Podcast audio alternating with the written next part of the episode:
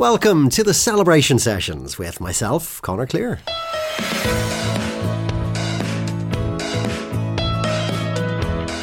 The Celebration Sessions is a podcast unpacking life, loss, and love. As I step further into the world of celebrancy, I want to look at how we celebrate, how we fall in love, the milestones we mark, and how we can talk about the inevitable loss we'll meet along the way. This is my exploration into the beauty of it all. It's a reminder of the positivity that can come from making the most of the important times. Above all, a reminder of how important it is now more than ever to celebrate. This is the Celebration Sessions podcast.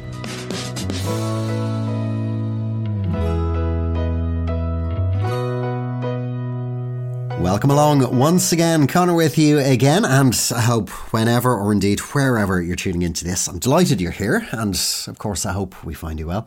Uh, now, we have a nice one for you today as we delve into the idea of celebration and ritual surrounding coming of age, a rite of passage as children step into adolescence and into adulthood. Now, really, many religions have their own way of, of marking that rite, many cultures have their own unique ways, uh, unique rituals to celebrate and to take children through that journey. But one celebration, I think, is much depicted in Hollywood and TV and in media as well, and that's the bar mitzvah.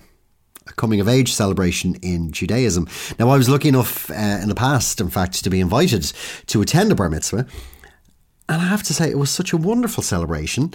Uh, and I think there was there was so much in it that I feel we can learn from.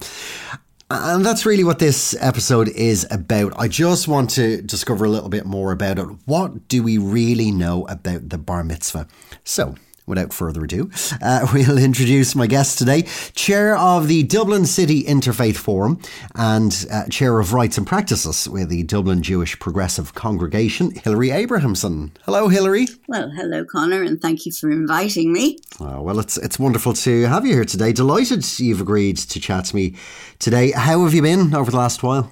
Well, we've been in lockdown, of course, like everybody else, and uh, it's not too bad, actually. It, it's quite good, but I haven't got round to doing any tidying that I promised myself in the house. so, yeah, it, it, it's all right. You know, the Jewish community has been fantastic because everything is online, and we have every day um, either a, an interesting speaker. Okay. Or I do cookery, um, yoga twice a week, wow. uh, sign language twice a week, all sorts of things going on services, everything. It, it's just been amazing. So there is that sense of connection then in, in the community through the through the pandemic, moving Absolutely. online. I mean, we even had a Purim play last week. Oh wow, brilliant! How did that go for you? It went well. I was just sorry we didn't record it because that would have been fun to be able to play back. that certainly would have been one for prosperity, I think, given the year that's in it. Um, but look, uh, let's get into it. Um, obviously, I asked you to join me today to explore the idea of uh, coming of age in, in, in Jewish faith. And really, so many religions, cultures, countries even have their own way of celebrating a journey from childhood into adolescence or adulthood. But there is something I, I, that, that just captures people's imaginations about the bar mitzvah. So I just wanted to um, to, to, to learn a bit more about, about that. And I, I, guess we could start with an overview of the history of the bar mitzvah. So how far does it go back, or, or you know, where does it come from? Uh, bar mitzvah goes back a very long way. It doesn't appear in the Torah or in the in the Talmud, but it is in the Mishnah. Okay. I mean, Mishnah. there's a little story about Abraham, who was the, who became the first Jew because he realized that there was something more than worshiping idols or uh, plants or trees or things like that. And his father, Terach, was an idol maker. And one day, this is just a little story. It's called a midrash. A midrash. A midrash is a story that explains something that happens in the Torah. And one day, Abraham was left in charge of the shop, whatever whatever you would call it. okay. And one of the idols fell off the shelf and broke. When his father came back, uh, his father said, "What happened?" And he said, "Well, you see the the big idol there." He took a stick and he went over and he hit the little idol, and the idol broke. And his father said, But that's absolutely ridiculous. And Abraham said, Well, in that case, why are you worshipping idols? And I believe that Abraham was 13 at the time, and that's where the the right of realizing what's happening and that there is only a God, there isn't um, there isn't uh, an idol to bow yeah, down to okay. and worship. So something like that. But uh, that's just kind of the background. Okay. So, so there is that idea then of spiritual uh, uh awareness. Now, you, you say it's not written in the Torah, but no. it is written in the Mishnah, Mishnah. Mishnah. So there is that idea of spiritual significance to this idea of, of, yeah. of growth, so really. At 13, that's the time, I suppose it's puberty for boys. At 13, that's when boys take responsibility. Now, education is extremely important. Indeed. Well, it's important in all faiths, but when you're Jewish and you have a family and you start t- teaching the children from from the moment they can speak, you know, they're, they're learning songs and they're learning different things even be- before they go to uh, cheder, which is religion school. So you know they have they have a knowledge of what's going on because they, they go to synagogue with you they hear the music they they know to say shabbat shalom to everybody you know even when they're which is like which is what you say on the shabbat on shabbat to wish everybody peaceful shabbat so Indeed. you know they're, they're involved in everything from the tiniest tiniest tot. And um, even at Passover, which is all geared for children, the youngest child has to ask questions. And, it, you know, children are included in everything in Judaism. And they would normally have started, I think, you know, when, when they were in places like Poland and, and, and Russia and so on, they would have started learning at about three. They would have gone to, okay. started going to cheder, to religion school.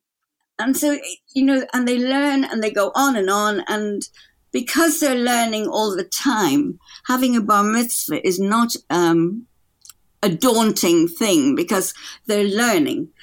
E- even um, when when I was teaching, children would start about five okay. in religion school, and and they were they, they learned the traditions and they learned their Hebrew and how to take part in things. We even ran children's services to get them used to uh, being on the bimah so that they wouldn't be frightened when it came to the time of bar mitzvah. So, so sorry, so I, am hearing that, that that level of preparation, it's, it's ongoing, it's a form of continual learning almost. Um, I'm thinking there must be a point then where that learning takes on a more, I don't know, d- directed, purposeful, uh, stage where it's you know a dedicated learning begins.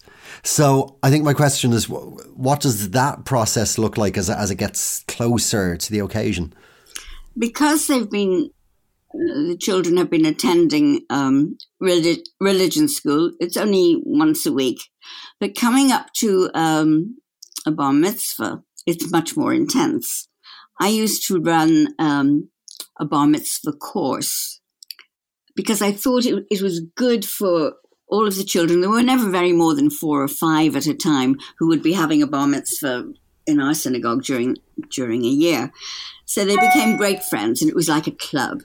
And we would go over all of the Jewish rituals and learning and reinforcing their Hebrew to recite prayer, to read prayers, and to learn music, so that they could take part in in the service. And uh, you, we would have a, um, a children's service maybe once a month. So they would be used to standing up on the bimah and, and, and speaking from there. It wouldn't be a big, a big um, terror or anything for, for them.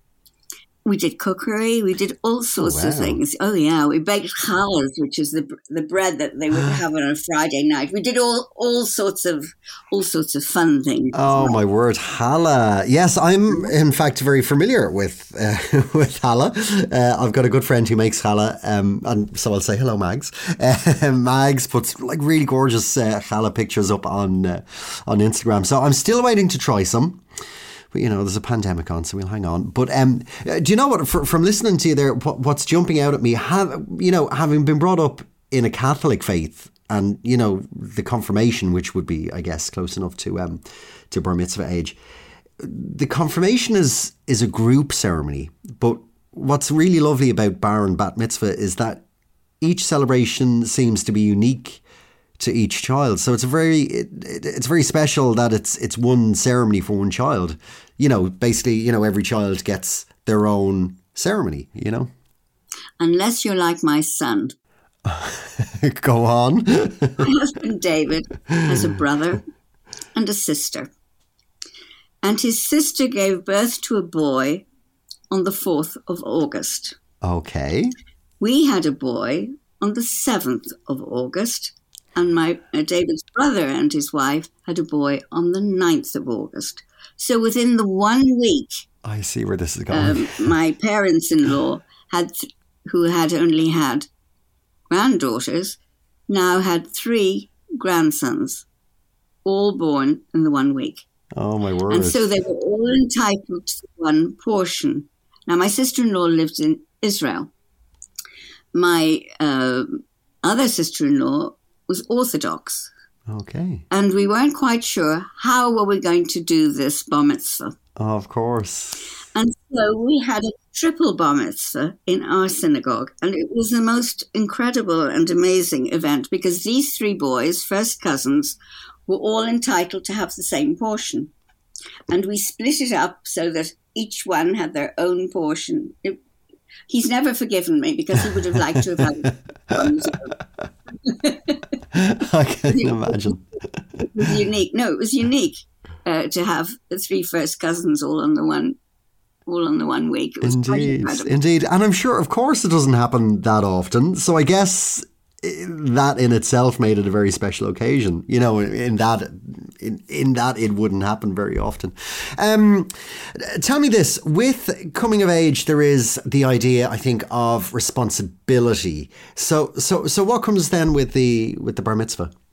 At thirteen, a, a, a young boy takes on responsibility uh, for keeping up the Jewish traditions observing the Jewish traditions, he's entitled to make up a minyan, which is the, the minimum quantity of men you need for a service of 10 men, a minyan. Um, they're also entitled to wear a talit, which is a prayer shawl. A talit. And they're entitled to take their place. And in fact, when a boy is 13, the father says, Blessed be he who removed me from the responsibility of this boy. The boy can take his place in, religious services as an adult. Uh, of course, it's not until I think they're 20 that they actually have full responsibility. They can join the, the army or whatever it is. Right, yeah. That's yeah, when you're an yeah. adult adult. But when you're 13, you take on responsibilities uh, for, for the Jewish tradition. So, might that then be one of the key themes, I guess, of that specific coming of age ritual? The idea of spiritual uh, awareness is is that what that is then? Absolutely, and they they would have mm, been mm. learning all the way up, and so now they they can take their place as an adult in in the service in in the the halacha in the, in the tradition. In the tradition, yeah, yeah, yeah. And in fact, you mentioned uh, uh, talit there. That that's that's something you wear, is it? Uh, you know, talit is a prayer shawl, and and of course they wear the little skull cap or a kippah. Uh, but uh, in, in, very orthodox um, traditions, uh, the talit uh, men, unmarried men don't wear them during regular services, they, not until they're married. But in in our okay, right, yeah, uh, boys wear them from the time of the bar mitzvah, and sometimes even before. But um, right, they, right. they are entitled to wear a proper talit. Okay, I see. I see. Um, now, you mentioned, in fact, the kippah there as well. I actually have my own kippah, more than one. Uh, I built up uh, quite the collection because uh, I had to, to wear one to uh, to synagogue. I still have them, in fact, prized possessions. Um, and in fact, speaking of synagogue, um, let me ask you this then. What does the actual service look like then, the service in synagogue? Well, for the first time, the boy, the young man, will be called up by his Hebrew name to read from the Torah. And going up, there's, there's usually three steps to go up onto the bima to read. Um, it's called an aliyah. An aliyah. You're given an aliyah. And aliyah is, is to go up, but it's also the word if you're going to Israel and you're going to live in Israel, you're making aliyah. It's the same word because you're going up to Israel. Okay, so, okay. So the boy will be called up. He will recite his his the first blessing, the the bracha. Uh, then he will sing or chant his Torah portion, and then give the next blessing. And, and, sorry, Hilary, can I jump in there and ask, just for, for anyone who, who doesn't know, could you explain then what the Torah is? Because even now, I myself would know the difference between the the Torah and and the Talmud, for example. Well, the Torah is a, a scroll, a long scroll on two wooden rollers, and the scroll is made from the skin of a kosher animal. Okay. If you were to unroll a Torah to its to the end, it's the length of a football pitch. Really? Wow. Yes, it's very long. Oh my word. What a Torah contains are the five books of Moses okay. Genesis, Exodus, Leviticus, Numbers, and Deuteronomy. Those are the five books of Moses, and right. that's what a Torah contains. So it goes from the story of creation to the death of Moses. That's exactly what's what's in a Torah.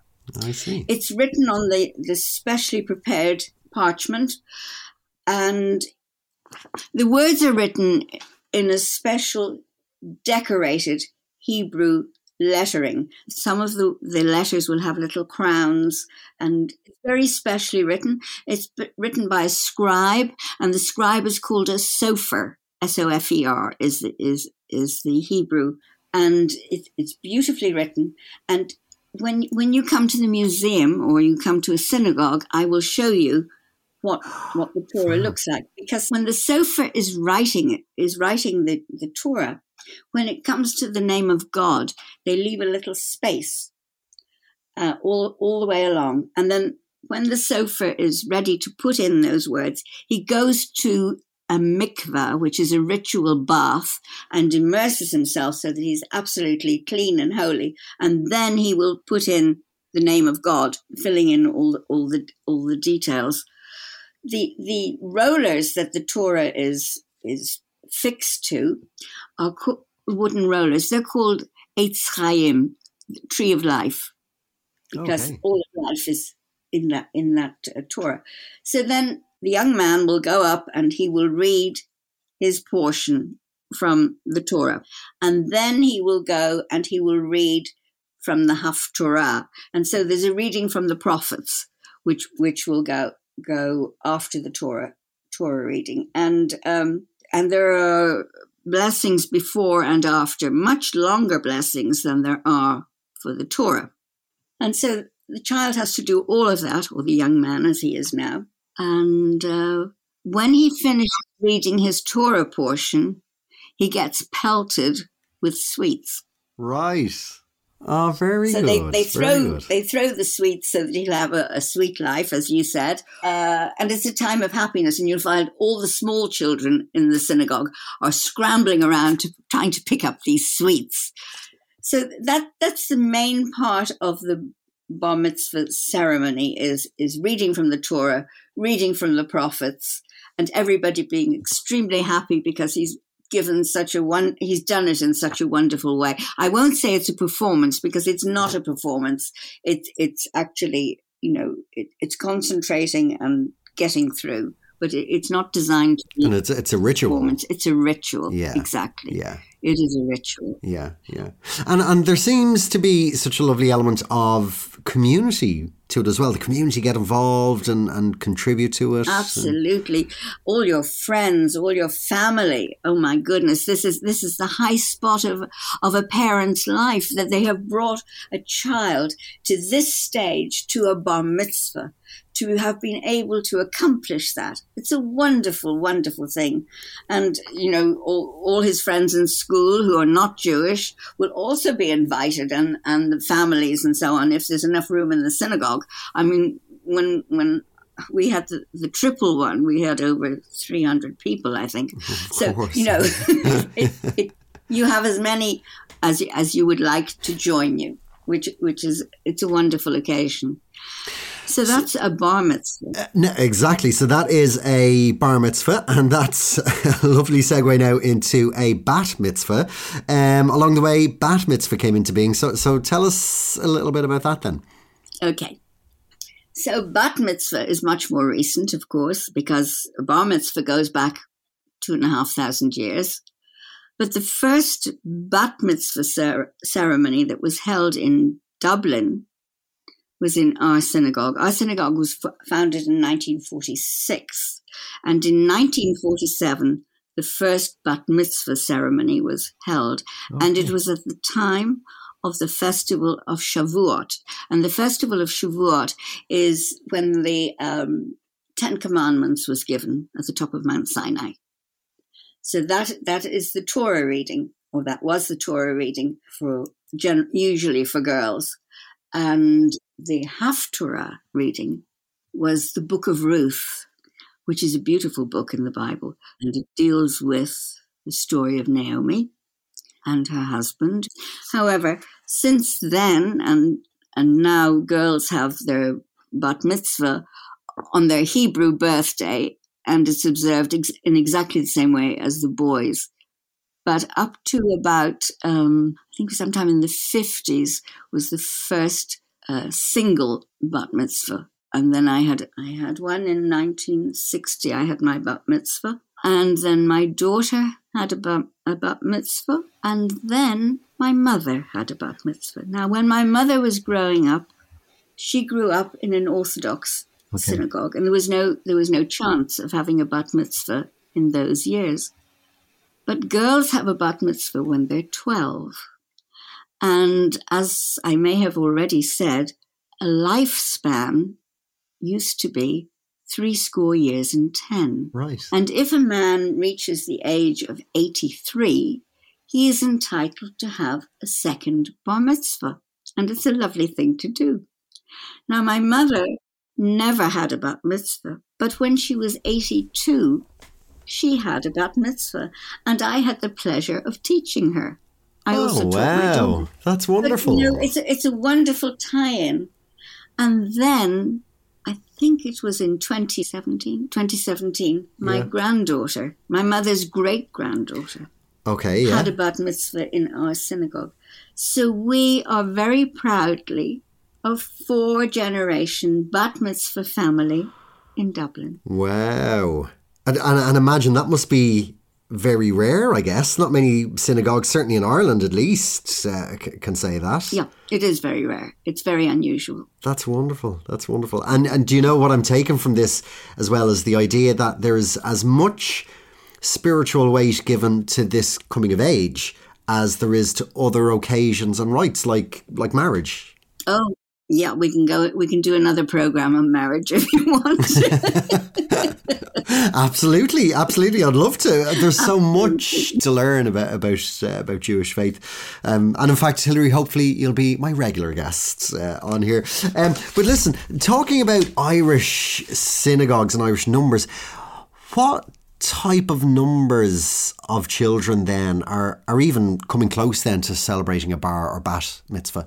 Well, I'm I'm not sure about the Orthodox. I imagine that there is there would be uh, quite a number because there there are a fair amount of children, young children, not native Irish, but there are young children uh, in the in the community.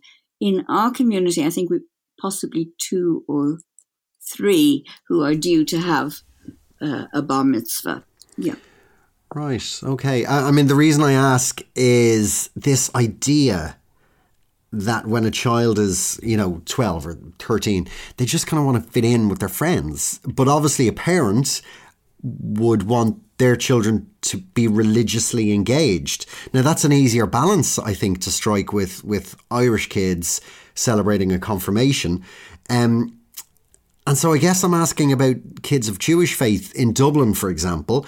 If there's only going to be two or three preparing um, f- for a bar mitzvah, how did they fit in then with their non-Jewish friends, or even is, is that something that even that we need to even be conscious of, or or or aware of? What do you think?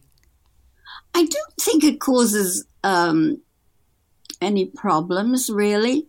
I, I don't I don't think so. Um, because bar mitzvah is so important, bar and bat mitzvah in, in, in, in certainly in the Jewish community, because it's so important. The, the, the non-Jewish friends always come along and they're so impressed by what, what's happening because normally it would be done in groups with, with, um, with uh, confirmation and Holy Communion. Mm. Yeah, but they're, they're always yeah, amazed that, that the, their friend is brave enough to go up there and do the whole thing on his own. Yes, because it, it's a much bigger um, ceremony. Yes, now that is something that I picked up on in Tel Aviv yes. at Yoav's uh, bar mitzvah. Oh, my uh, and he, um, yeah, the, one of uh, my Michael's uh, cousins is called Yoav.